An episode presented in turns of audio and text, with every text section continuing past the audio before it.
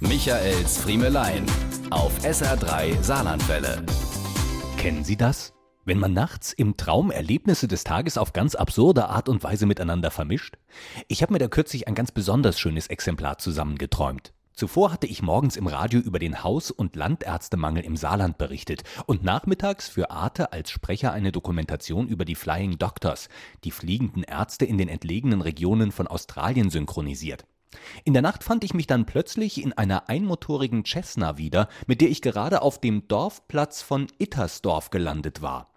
Als der Propeller zum Stillstand gekommen war, griff ich meine braune, abgegriffene Arzttasche und glitt mit einem feschen Sprung aus der Maschine auf das graue Kopfsteinpflaster.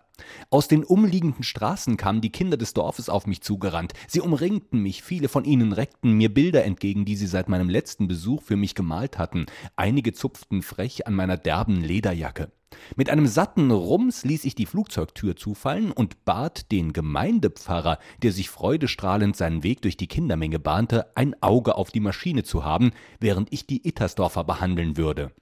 In allen Häusern wurde ich mit einer innigen Umarmung begrüßt. Man hatte wieder einen Monat auf mich gewartet, aber jetzt war ich da, um Blutdruck zu messen, neue Diabetestabletten auszugeben und werdenden Müttern nach dem Abhören aufmunternd auf die Schulter zu klopfen.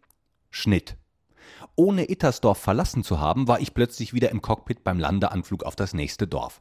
Fragen Sie mich nicht, was mir in Sotzweiler als Landebahn diente, aber im nächsten Moment sah ich um meine Maschine herum schon wieder die Dorfkinder winken.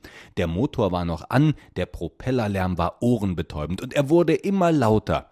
Mit einem Ruck fuhr ich hoch. Langsam realisierte ich, dass ich nicht im Cockpit einer Cessna der fliegenden Ärzte des Saarlandes saß, sondern in meinem Bett Trotzdem war das Brummen noch immer da. Eine dicke Mick hatte sich in unser Schlafzimmer verirrt und flog stoisch ihre Kreise. Diese und mehr von Michaels Friemelein gibt's auch als SR3 Podcast.